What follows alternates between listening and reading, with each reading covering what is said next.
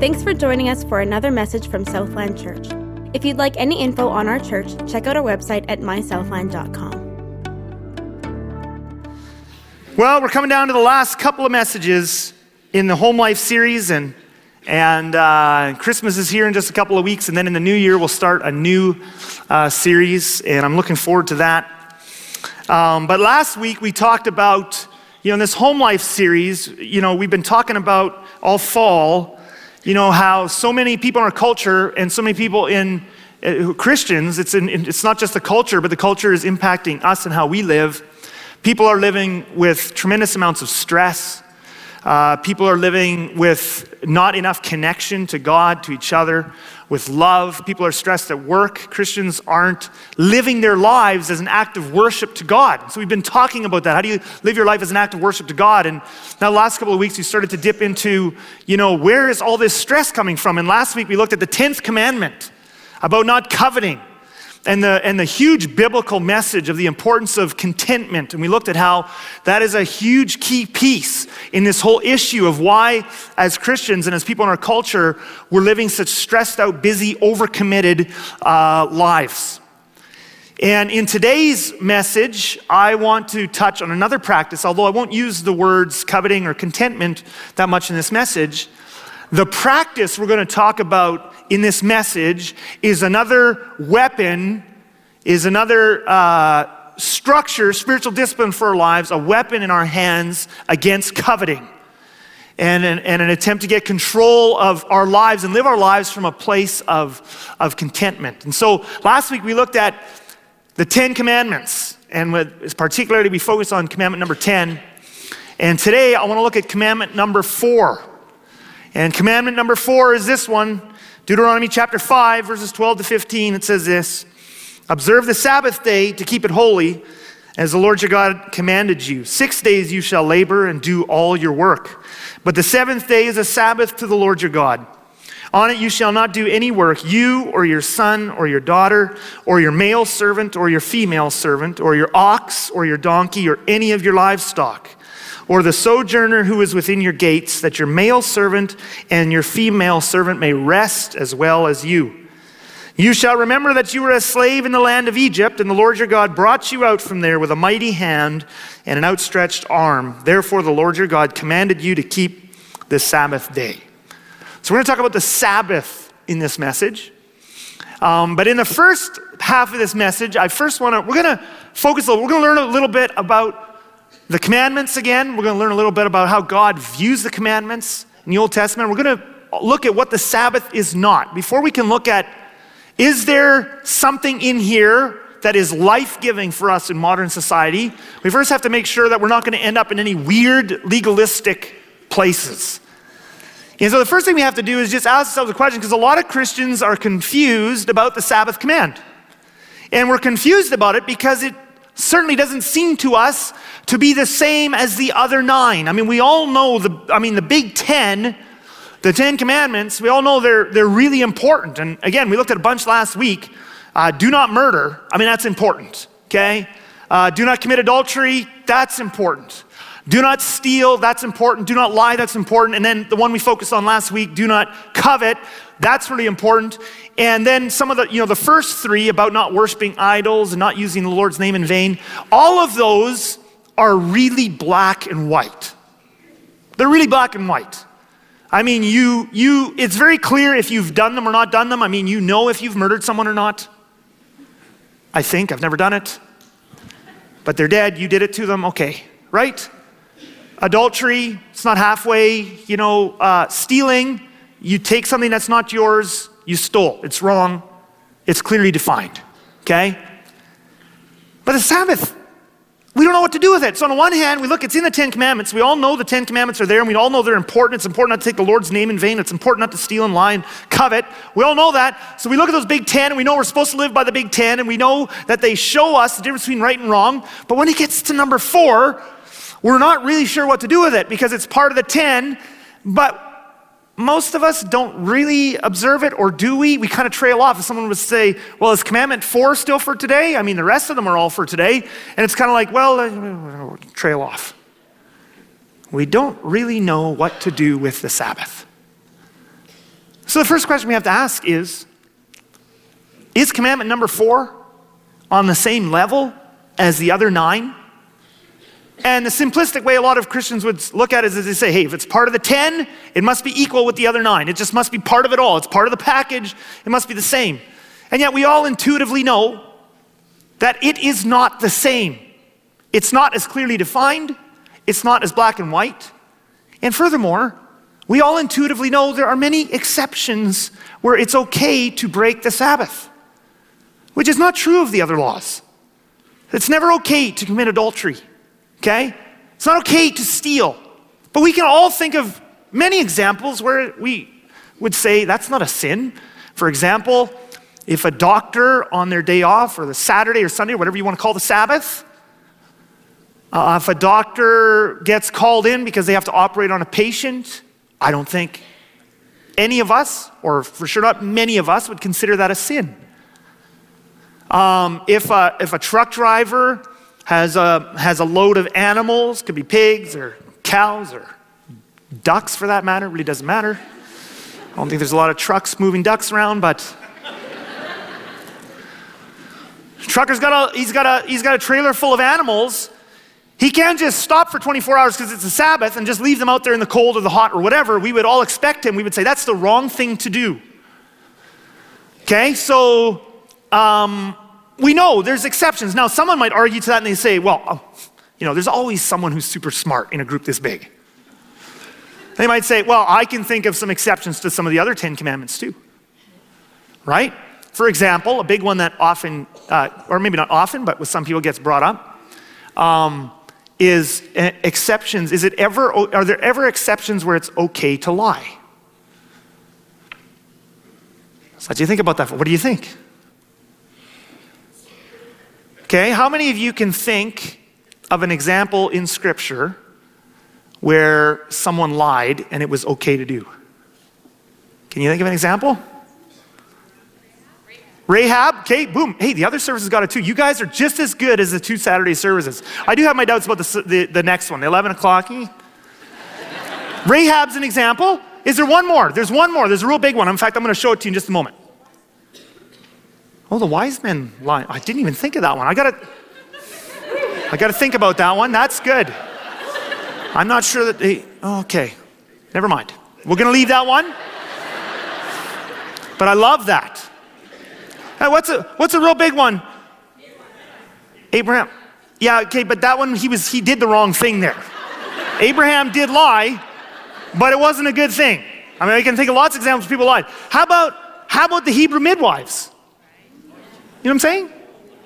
Let, let's take a look at this. Exodus chapter 1. Let me just read this, because this often comes up. And people think, oh, there's exceptions to all the commands. There's not really exceptions to the commands, but let's look at this one. Okay? Exodus 1, verse 15. Then the king of Egypt said to the Hebrew midwives, one of whom was named Shiphrah and the other Puah, When you serve as midwife to the Hebrew women and see them on the birth stool, if it is a son, you shall kill him, but if it is a daughter, she shall live. So Pharaoh is commanding them, obviously, to do a very wicked and evil thing. He's commanding them to murder, to break the sixth commandment, right? You should murder, which is evil. And again, the sixth commandment tells us it's evil. Don't murder, it's wrong. Okay? So, what do the midwives do? Well, these are very courageous women, verse 17, but the midwives feared God and did not do, okay, awesome, as the king of Egypt commanded them. That's a very brave thing to do, but let the male children live, okay? So now let's see, what's, the, what's Pharaoh to do in response to them doing the right thing and disobeying his command to murder? So the king of Egypt called the midwives and said to them, Why have you done this? And let the male children live. And the midwives said to Pharaoh, Because the Hebrew women are not like the Egyptian women, for they are vigorous and give birth before the midwife comes to them. Now,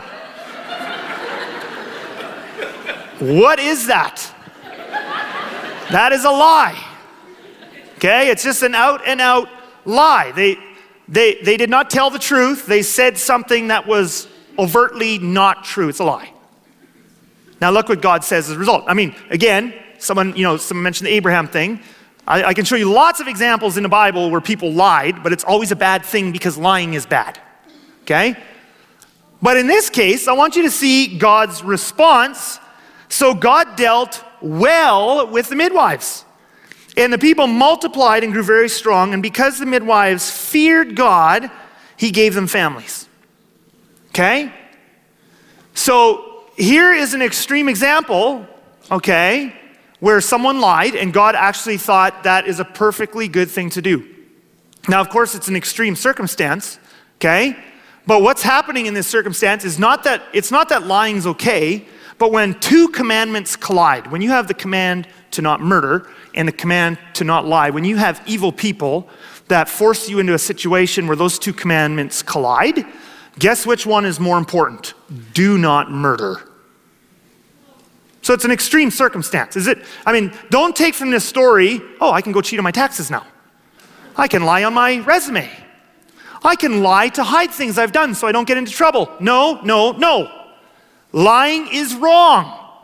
But in an extreme circumstance where evil people force pe- you know, God's people into a situation where the commandments collide, the, the, the, what this story is teaching us is do not murder. To love life is the most important thing. Now, most of us will not, thankfully, ever be in a situation like that, I hope.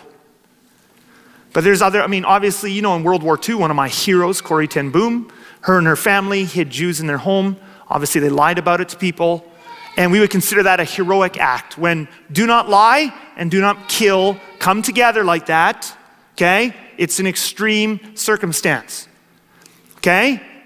Now, when we compare that, though, to the Sabbath, okay, so you might say, see, the Sabbath is just the same. There's exceptions to this one, there's exceptions to that. No, no. There's an exception to lying in very extreme circumstances. The circumstances when it's okay to break the Sabbath seem awfully unextreme in many cases. You know, it could be a doctor, it could be a truck driver. I mean, how many of us would consider it a sin if an oil rig worker or construction workers that go up north, you know, they'll sometimes, because they have to fly far up north somewhere to somewhere secluded, they might have to work a longer shift, a 10 or 12 or 14 day shift, and then they come home for longer because it doesn't make sense to fly home every week just for a day. Most of us would not consider that a sin, even though technically that's breaking the Sabbath. So somehow inherently we know that this is somehow different than lying and murder and stealing and adultery. But we don't quite know how to pull it together. And of course, we don't totally trust our feelings because our feelings can't always be trusted. So, can we find somewhere in Scripture something that outlines for us that the Sabbath is different than the other commandments? And the answer is yes. We can actually find that in a number of places. But I want to take you to a story in Matthew chapter 12. And let's see how Jesus views the, the Sabbath. And once we get a proper view of the Sabbath, then we can see uh, perhaps and potentially how Jesus wants to use it in your life to bring you life. But Matthew 12, starting in verse 1, it says this At that time, Jesus went through the grain fields on the Sabbath. His disciples were hungry and began to pluck heads of grain to eat. So they were always on the move doing ministry all over Israel. And it's a Sabbath, they're hungry, you're walking, of course, you're tired.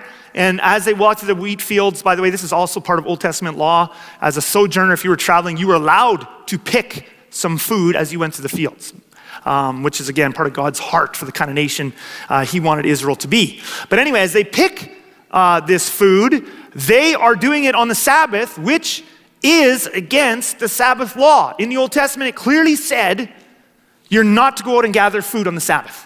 I, I can show you many passages. Let me just show you a quick one. You know, in uh, Exodus uh, chapter 16, where God's sending manna to the Israelites, and he clearly tells them at the beginning, I'm not sending you manna on the seventh day. Do not go out to collect it. I don't want you collecting food on the Sabbath. Okay, and you can see a couple of verses out there. On the sixth day, they gathered twice as much bread. In other words, they were supposed to plan ahead. The people of Israel were supposed to plan ahead during those six days of the week so that they would be able to rest on the seventh day, right? And then it says, Six days you shall gather it, but on the seventh day, which is the Sabbath, there will be none. Okay? So it's against the law what the disciples are doing. And the Pharisees immediately notice this, verse 2. But when the Pharisees saw it, they said to him, Look, your disciples are doing what is not lawful to do on the Sabbath, okay? And they're right, okay? They're not wrong in that. So, what's super fascinating to me is how in the next verses, Jesus defends their actions. I'm going to show it to you in just a moment, but the first thing I want you to notice before we even look at it is he is not going to defend it by telling them that the disciples are not breaking the law. He's not going to try and get the disciples off on a technicality. He doesn't say, whoa, whoa, whoa, you've read the, law wrong. Actually, you're allowed to uh, collect food on the Sabbath in certain circumstances. That's not what he does. He defends the disciples in a way in which we would not expect, perhaps. If, especially if we were first century Jews experiencing this for the first time. So, verse 3, what does he say? Okay? He said to them, and now he's going to tell them a story. But it is fascinating to me the story he tells and the point he's making. He says, Have you not read what David did when he was hungry? And he's referring now to a story. Uh, Saul throws a javelin at David. Uh, David runs away. He gets very hungry. He ends up at the tabernacle where the priests are, right? Okay? Then when he was hungry and those who were with him, how he entered the house of God, the tabernacle, and ate the bread of the presence, which it was not lawful for him to eat, nor for those who were with him, but only for the priests. So in that story, David goes to the tabernacle, he's like, I'm starved, I'm on the run. Do you have any food? And the priest is like, I don't have any food. Well, except the bread of the presence, which it specifically said in the Old Testament law, was only for the priests. And David says, I'll take that. And the priest is like, You can have it. And he eats it. David broke the law. Now, it's interesting me again how Jesus is defending the disciples, it's not they didn't break the law. It's like, let me tell you a story of when David broke the law and it was okay. Okay? Let me tell you a story of when David broke the law because it was okay. Now, one of you might be sitting here and going, what kind of a defense is this? Is Jesus saying that if you're hungry, you can break the law? Like, is Jesus saying, you know what, you murdered the guy, but you were hungry? It's okay. You committed adultery, but you were hungry. It's okay. Do you think? Does anybody think that's what he's saying? Don't raise your hand, it's wrong, okay? Certainly, he is not saying that it would be okay to murder, or that it would be okay to commit adultery, or that it is okay to lie or to steal because you're hungry. And yet, he says here it was okay for David to break the law. Why is this okay? And the answer is again, we have to do a little bit of theolo- theological background work, which is very good for us as we try to understand the Bible. So let's remember something, and again, this is you know quite a bit oversimplified, but it helps us to understand something.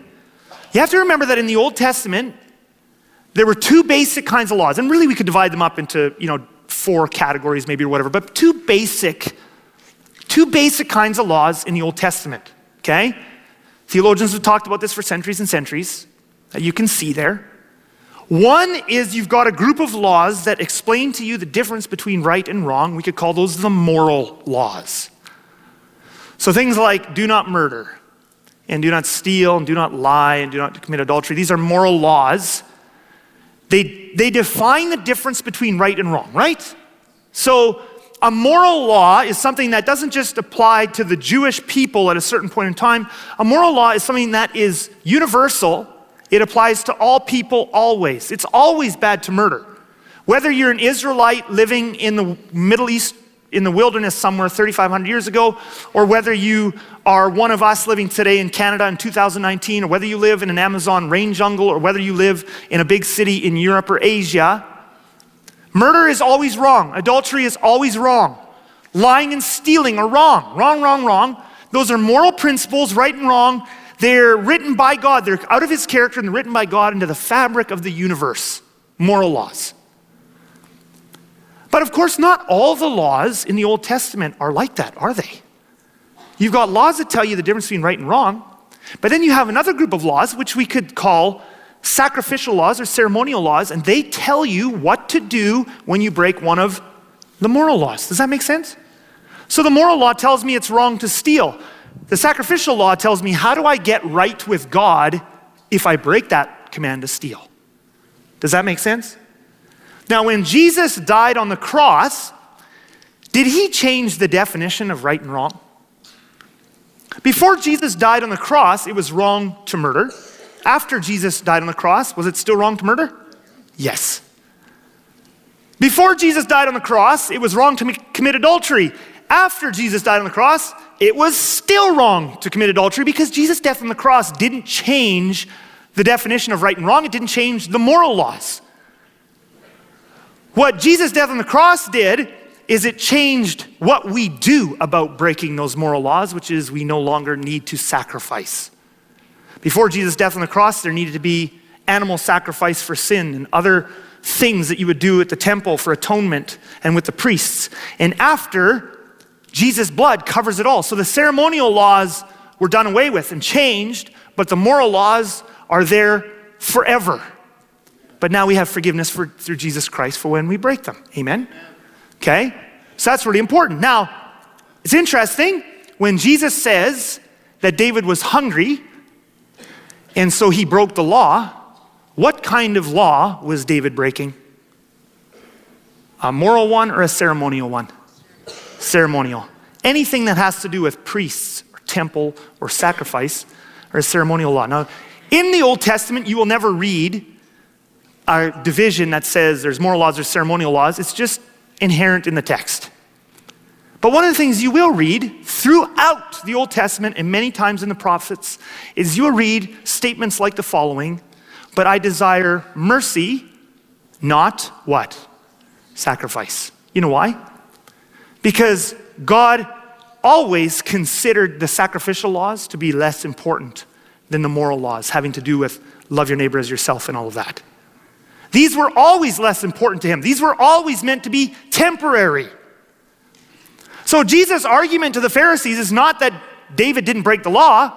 His point is actually, when it comes to those sacrificial laws, hunger, David's hunger and survival were more important to God than him following a sacrificial law. People actually matter more importantly than those laws. Does that make sense? Now, it's very interesting. He's using that defense when the Pharisees talk about the Sabbath. Is he comparing the Sabbath to a moral law or a ceremonial law? Ceremonial. Okay? Now, look what he says next. He carries on. Or have you not read in the law how on the Sabbath the priests in the temple profane the Sabbath and are guiltless? What does he mean by the word profane? He means they were working on the Sabbath. He's like, and haven't you guys ever noticed? Like, obviously, this law must be different than murder because can you ever imagine Jesus saying a statement like, and when the priests murder, they're guiltless? No. When the priests commit adultery, they're guiltless. Never. When the priests lie and steal, no. Throughout the Old Testament, we see God judging the priests when they broke those moral laws. And yet, priests are allowed to work on the Sabbath because someone's got to do the work of the Sabbath stuff that's happening. And Jesus says, obviously, this law is different than these big moral laws. Okay? And then he goes on to say this my favorite part. I tell you, something greater than the temple is here. In other words, who got rid of the temple and the sacrificial laws? Jesus, when he died on the cross. These laws are part of God's character. The moral laws are part of God's character. They will always tell us the difference between right and wrong. But these laws over here, Jesus was always greater than the temple. That was just a temporary thing. And if you had known what this means, and here he quotes what I just, he's quoting from the Old Testament, so that shows up all over the Old Testament. I desire mercy and not sacrifice. By the way, this is still true today. Okay? When we sacrifice and discipline ourselves because we love Jesus, that's a wonderful thing. But when Christians become Pharisees, thinking that you earn your spirituality by how much spiritual stuff you do, and it doesn't actually turn outwards into acts of love and mercy and grace, Jesus reminds us all what really matters to Jesus is mercy, not sacrifice. I desire mercy, not sacrifice. You would not have condemned the guiltless. And then my favorite part, for the Son of Man is Lord of the, even of the Sabbath. He basically says, I'm the boss of the Sabbath anyway. If I say it's okay, it's okay. I'm the boss of the Sabbath. So there it is. I'm okay with them eating grain as we walk through it. If it comes down to being hungry, because in their case, they couldn't plan ahead and do all the work in six days, they were traveling and doing ministry. He's like, it's okay for them if they walk through a field. That's not breaking the Sabbath. They're just eating as they walk. So you say, well, what's your point in saying all this? You basically just preached a whole message about how we don't need to obey the Sabbath. Well, that'll be easy to follow. Just keep doing what you're doing. Except that if we read the other version of this story, Mark chapter 2 tells this exact same story. except that at the end of it, Mark includes a saying of Jesus in answer to the Pharisees that Matthew does not include. And look at what Jesus says in Mark's account in his answer to the Pharisees. He says this. And he said to them, The Sabbath was made for man, not man for the Sabbath. So the Son of Man is Lord even of the Sabbath. The Sabbath was made for man. In other words, when God gave the Israelites the Sabbath law, he was not intending it to be just, well, I'm God in heaven and I need you to do some spiritual things so that I'll be happy. No. God didn't give the Israelites the Sabbath because it was something for Him. God gave the Israelites the Sabbath because it was a gift for them. The Sabbath was made for man. God actually made the Sabbath to be a blessing to people not as a rule to beat people up with, but as a blessing, as a, as a structure to put into your life that helps you to live a more human, God pleasing life for Him. So there's actually blessings in the Sabbath. So we're not going to go anywhere weird. And there are Christians out there who believe you must, they, they believe the Sabbath is like the Ten Command, the other camp commandments. You must do the Sabbath, you must all this sort of stuff. We're never going to go there. And it's okay for them to believe that. You're not, you don't lose your salvation because you believe that. We're going to spend, in the age to come when Jesus on the earth, we're going to be here with them for all of eternity and they're going to be brothers and sisters. It's awesome. But we're just not going to go there as a church. The Sabbath is not the same as murder, adultery, all those sorts of things. There are exceptions to it, and we're not going to judge each other or ourselves based on the keeping of the Sabbath. Having said that, if we can re grab a hold of the Sabbath in freedom, not in legalism, there is tremendous life for us to be had in a gift that God gave to us. So, what are there's many, many blessings from observing a Sabbath. Let me just show you two from the Ten Commandments themselves, from commandment number four. Let's read it again. But the seventh day is a Sabbath to the Lord your God. On it you shall not do any work, you or your son or your daughter or your male servant or your female servant or your ox, or your donkey, or any of your livestock, or the sojourner who's within your gates, that your male servant and your female servant may rest as well as you. The first blessing of the Sabbath is rest. Because God knows that as human beings, there's a tendency with lots of us, there's a tendency to never stop. And because of that test, uh, because of that tendency, and by the way, that tendency comes out of a good place because God also made us to work.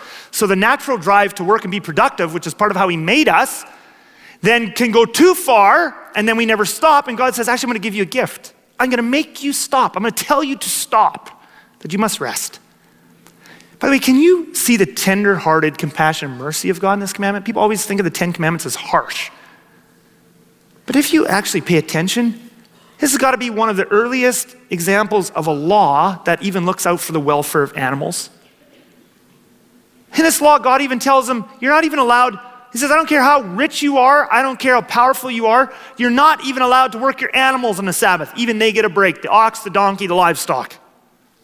That's what he says here. And your servants, everybody, it's a gift, it's rest. Now, I think sometimes when we read this commandment, we might have the wrong, we might take it for granted, especially here in Canada, because we have a two day weekend. So it's like we doubled up the Sabbath. Now, I don't actually think we Sabbath or rest well, even though we stop work for two days a week, or many people do.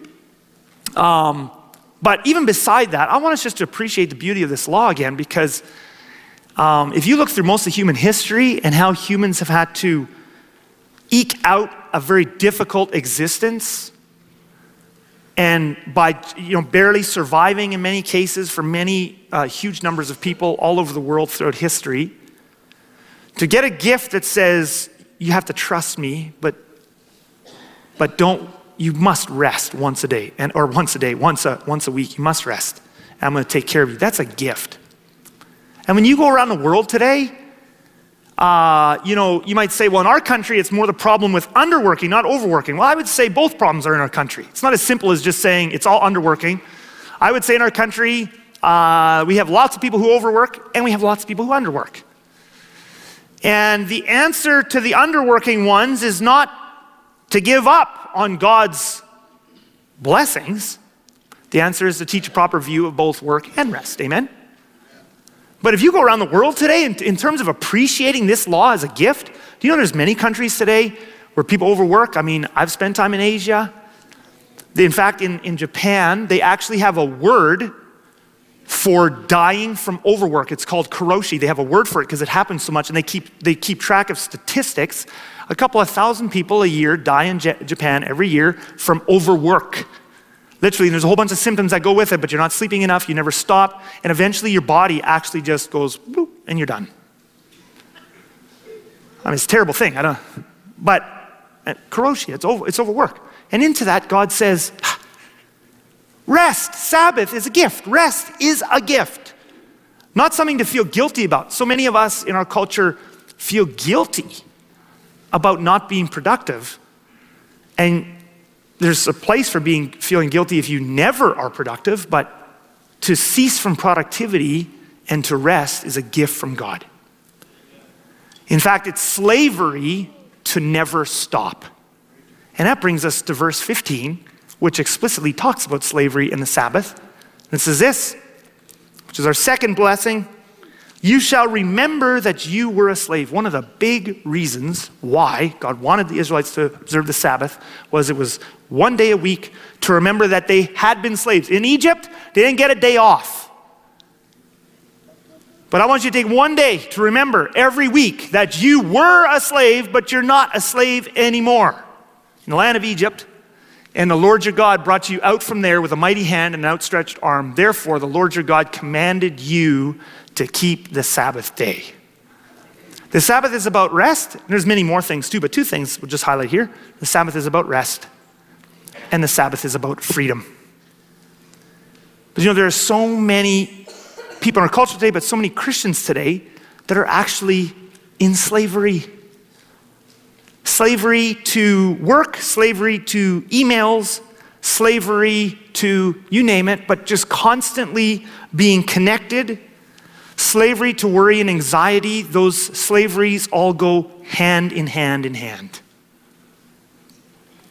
I read something once, a very wise person once said, one of the problems in modern society is when we go to work, we don't really work, and when we come home to rest, we don't really rest. And it's actually true. They're, they're doing all kinds of studies now. They're finding in many organizations that employees are losing, this is all over the world.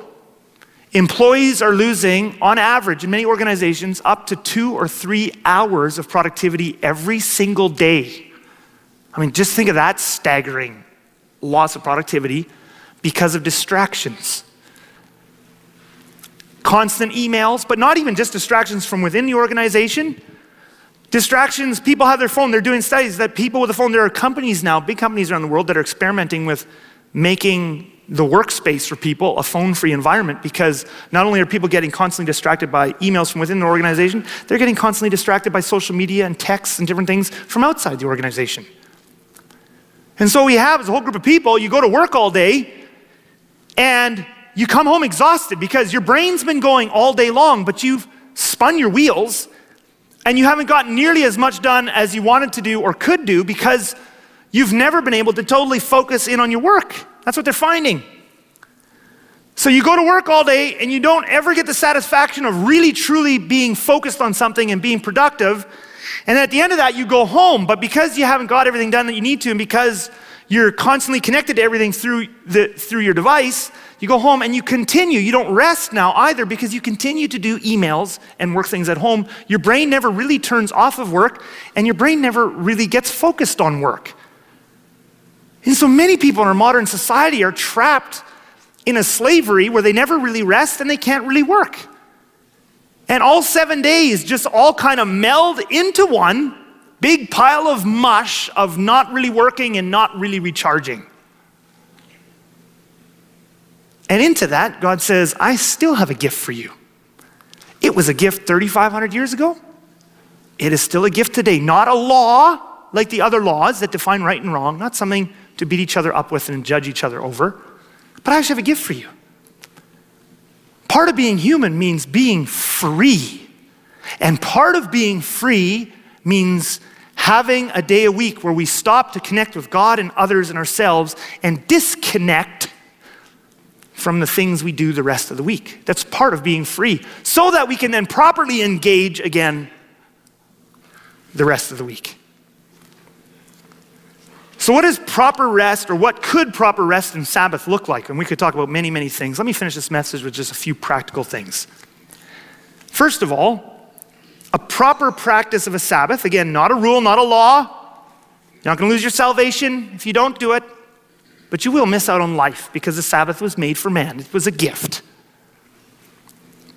But a proper Sabbath is not just about not working. And that's what I mean by the two day weekend. A lot of Christians might think, well, we, I get two days off from work every week, so that's a Sabbath. It's, you're not just having a life giving Sabbath because you aren't at work. I talked to a business person not that long ago who said, he said, 20 years ago, the biggest reason why people called in sick on Monday morning was because they had been drinking too much on Sunday night. He said, we get that very rarely now, but he said we get something else extremely commonly. He said the biggest reason now why employees call in sick on Monday morning is because they've been up all night, Sunday night, and Saturday night playing video games. It's actually true. I had a business person tell me this. He said, This is common, this is a problem. Now, is it bad to play some video games? No. And if you have a day off, to, if, if, that's what you like to do and you, you want to play an hour of video games or something, sure. There's, nothing, there's no law against that. It mean it's not a bad video game. But is that rest? If you're up all night, stimulated, right? Your brain's going, you're having fun. It feels like I'm not at work, therefore I'm resting, but you're not resting because that's why you can't go back to work recharged. You haven't had a Sabbath. You've been off of work, but you haven't had a Sabbath. Not that it's bad to watch a movie, not that it's bad to play a video game, but Sabbath is about a lot more than just not working. There's got to be some, if it's a gift from God, there's got to be some kind of rest involved, actual rest. And true rest includes disconnecting from the regular noise of the rest of your life. David says this in Psalm 131, verse 2 But I have calmed and quieted my soul. Like a weaned child with its mother, like a weaned child is my soul within me. But I have calmed and quieted my soul. Now, this is one of the plagues that is part of the fruit and part of the root of why there's so much anxiety and stress today. Literally, one of the reasons, one, there's lots, that people feel so much stress today is we've actually lost the art of how to quiet. We just, all we have is constant stimulation. That's what anxiety is it's the inability to slow your brain down. And of course, that's not the only reason, but that's a major reason why it's becoming epidemic in our culture today. We don't know how to quiet. The moment we have any time to quiet, you know what we do? We go on a phone. And again, it's not bad to be on a phone, but when every minute that could be quieting is this, this the research shows your brain keeps going like this when you're on it. And when you don't quiet, you eventually end up in an anxious state because your brain doesn't know how to go less than 5,000 RPM. Now, one of the problems though, when Christians read this verse, is we have a very narrow understanding of what it means to quiet. Very, very narrow. When we read this verse, we go, what David is talking about there is when I sit in a chair, my journal, my Bible, and I'm praying. First of all, that is one important way to quiet. Yes, and we should practice that kind of quieting daily to journal, to pray, to read God's word. Yes. But lots of people struggle with that kind of quieting. And lots of you are nodding inside right now when I say that. I've had many conversations with people over the years, and it's like, I can't get my thoughts to slow down when I sit down to have devotions.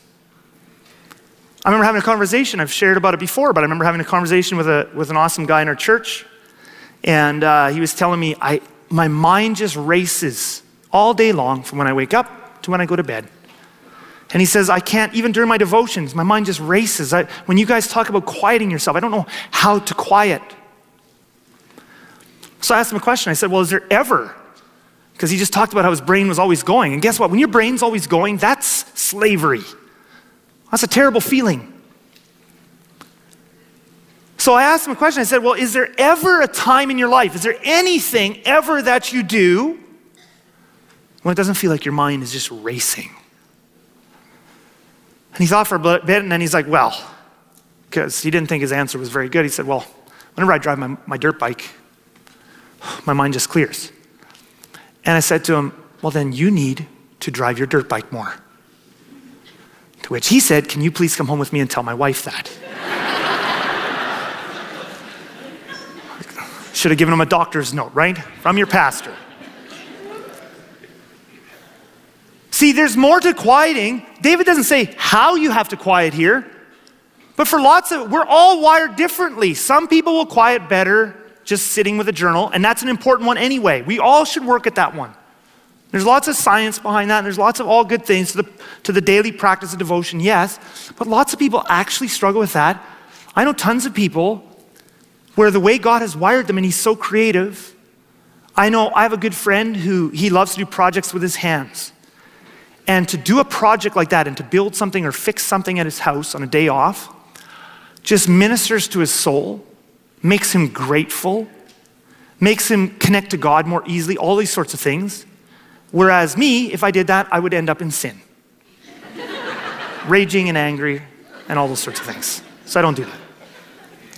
And another guy goes into his, I've talked about this before, you go into the shop, and you work with wood. Now, the thing with some of these activities is you can't fit them into the daily grind of your life.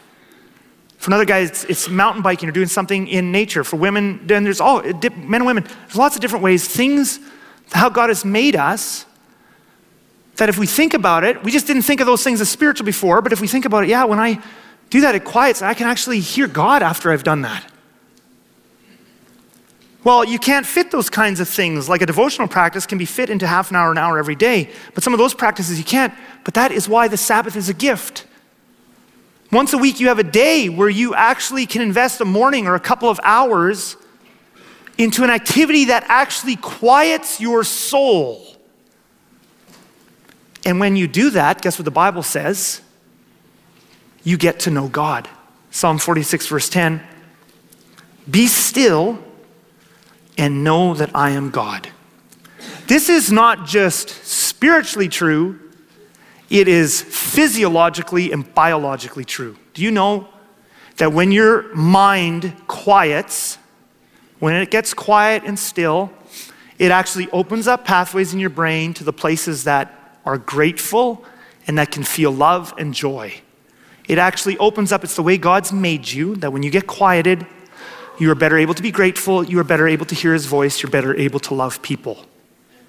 Now, can you imagine if we would actually get hold of this practice again where you take a day and actually, as part of that day, when you have time, you can take a portion of that day to do something that connects with how God has made you so that you can feel more grateful and you can feel his presence more and you can be more ready to pray the rest of the week? That's called the Sabbath. It's not a rule to beat people with, it's not something to feel bad about when you miss but it is certainly something I want to have as a structure in my life to prioritize God and to grab hold of life. Which brings me to the fourth point that is rest and connection. Don't ever confuse the Sabbath with this is just a selfish day of me time. First of all, extroverts sometimes say it's selfish when introverts want to be alone. That's not selfish, it's how God made them. God made introverts, not the devil. Okay? Aren't you glad, introverts? And some of us extroverts need to be reminded of that consistently. The devil didn't make introvertism, God did. By the way, did you know an introvert actually needs to be alone, even from their spouse sometimes? I, I saw some people nodding and then looking at their spouse.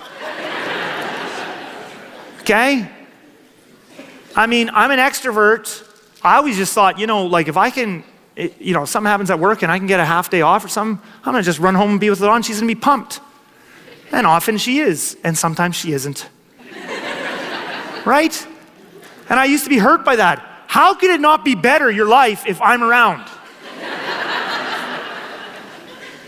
then I just realized how God made her. It's not because she doesn't like me, it's that she'll like me better if she can be alone and she's happier. Sometimes, not always, right? Introverts? Sometimes. Does that make introverts feel bad? To have a Sabbath, to have a day carved out sometimes, or half a day where you can actually just be by yourself, that's, that's how God made it. That's fine. But, uh, but again, my point here about the Sabbath is not that this is just about a big me time day. The Sabbath is a day for rest, but it's also a day, again, it's not just about not working, it's about connecting deeply to God and others. So for many of you, this might be a day. I, there are so many people nowadays, we're so connected. And again, it's not bad. Phones aren't bad.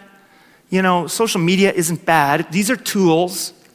Just don't become a slave to them. Amen? Amen? But it's so easy now. People can have 50 different chats and Insta snaps and face things and, right? And you think you got lots of friends as a result. And when's the last time you had a deep connection? Lots of people complain about not even having the time to deeply connect with people. That's where joy in life comes from.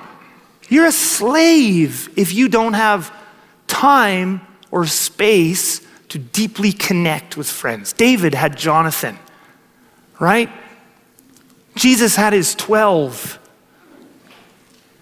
Do you have space in your life? The Sabbath is a gift from God. What if some of you might take that day instead of working and being connected and doing emails and all sort of stuff, what if you carve out and said, This is my coffee time with some of my close friends, or this is a time to practice hospitality? For some of you, that might be a great thing. We're going to have a day and then we can practice hospitality on a day, but we're going to deeply connect with God and we're going to deeply connect with people. And we're going to go back to work the next day feeling recharged and refreshed, not feeling like every day of the week exactly the same because I'm always doing the same things. I'm always emailing. I'm always this. I'm always that. I'm always connected. That's the Sabbath.